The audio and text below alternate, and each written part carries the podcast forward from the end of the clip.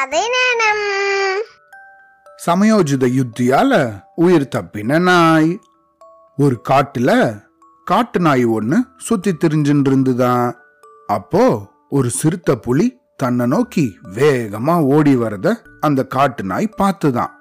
அந்த நாய எப்படியாவது பிடிச்சு சாப்பிட்டுடணும் அப்படிங்கிறது தான் அந்த சிறுத்தை புலியோட நோக்கமா. எப்படி அதுக்கிட்டேருந்து தப்பிச்சு போறது அப்படிங்கிறது இந்த காட்டு நாயோட கவலையா இருந்துதான். ஓடி போகிறதுனால பயன் கிடையாது. ஏன்னா எவ்வளவு வேகமா ஓடினாலும் சிறுத்தை புலியோட அளவுக்கு காட்டு நாயால வேகமா ஓட முடியாது.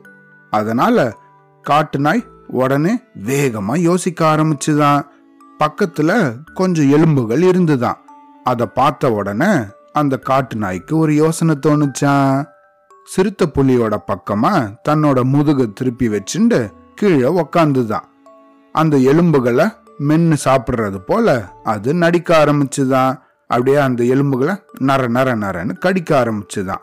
சிறுத்தை புலி பக்கத்துல வந்து தன் மேல பாயறதுக்கு தயாரான போது அந்த காட்டு நாய் சத்தமான குரல்ல பேச ஆரம்பிச்சுதான்.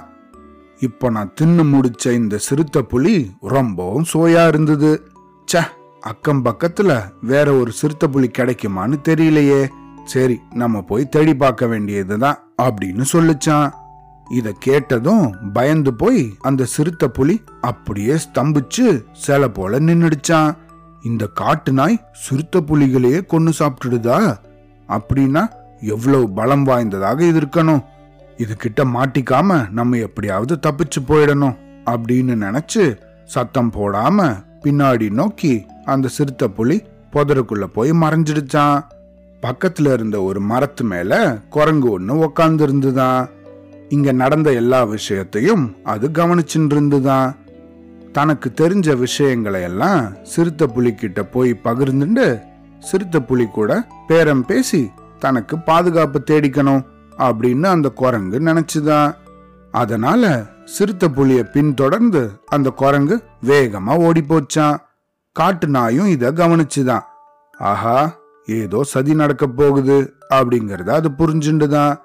இந்த குரங்கு சிறுத்தை புலி கிட்ட போய் காட்டு நாய் சிறுத்தை புலிய எப்படியெல்லாம் ஏமாத்துச்சு? அப்படிங்கிற முழு விவரத்தையும் சொல்லிச்சான். சிறுத்த புலிக்கு தாங்க முடியாத கோபமும் ஆத்திரமும் வந்துடுச்சான். அந்த காட்டு நாய் என்னையே ஏமாத்தலான்னு நினைக்குதா? இதுக்கு மறக்க முடியாத ஒரு பாடத்தை நான் புகட்டுறேன்.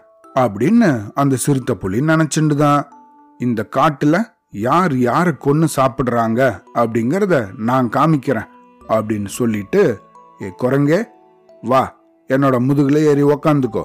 ரெண்டு பேரும் அந்த காட்டு நாயை போய் பிடிக்கலாம் அப்படின்னு சொல்லிச்சான். குரங்கும் சிறுத்தை புலியோட முதுகுல ஏறி உக்காண்டுதான் இந்த ரெண்டுமா சேர்ந்து காட்டு நாயை பிடிக்கிறதுக்கு வேகமா போச்சான். சிறுத்தையும் குரங்கும் ஒன்னா சேர்ந்து வரத காட்டு நாய் மரத்து மேலிருந்து பார்த்துதான் ஆஹா இந்த திருட்டு குரங்கு என்னை இப்படியெல்லாம் ஆபத்துல மாட்டி விட்டுருச்சே. இப்போ நம்ம என்ன செய்யறது? அப்படின்னு யோசிச்சுதான் அந்த நாய். அப்படி யோசிச்சதே தவிர அதுக்காக அந்த நாய் பயந்து ஓடலையா?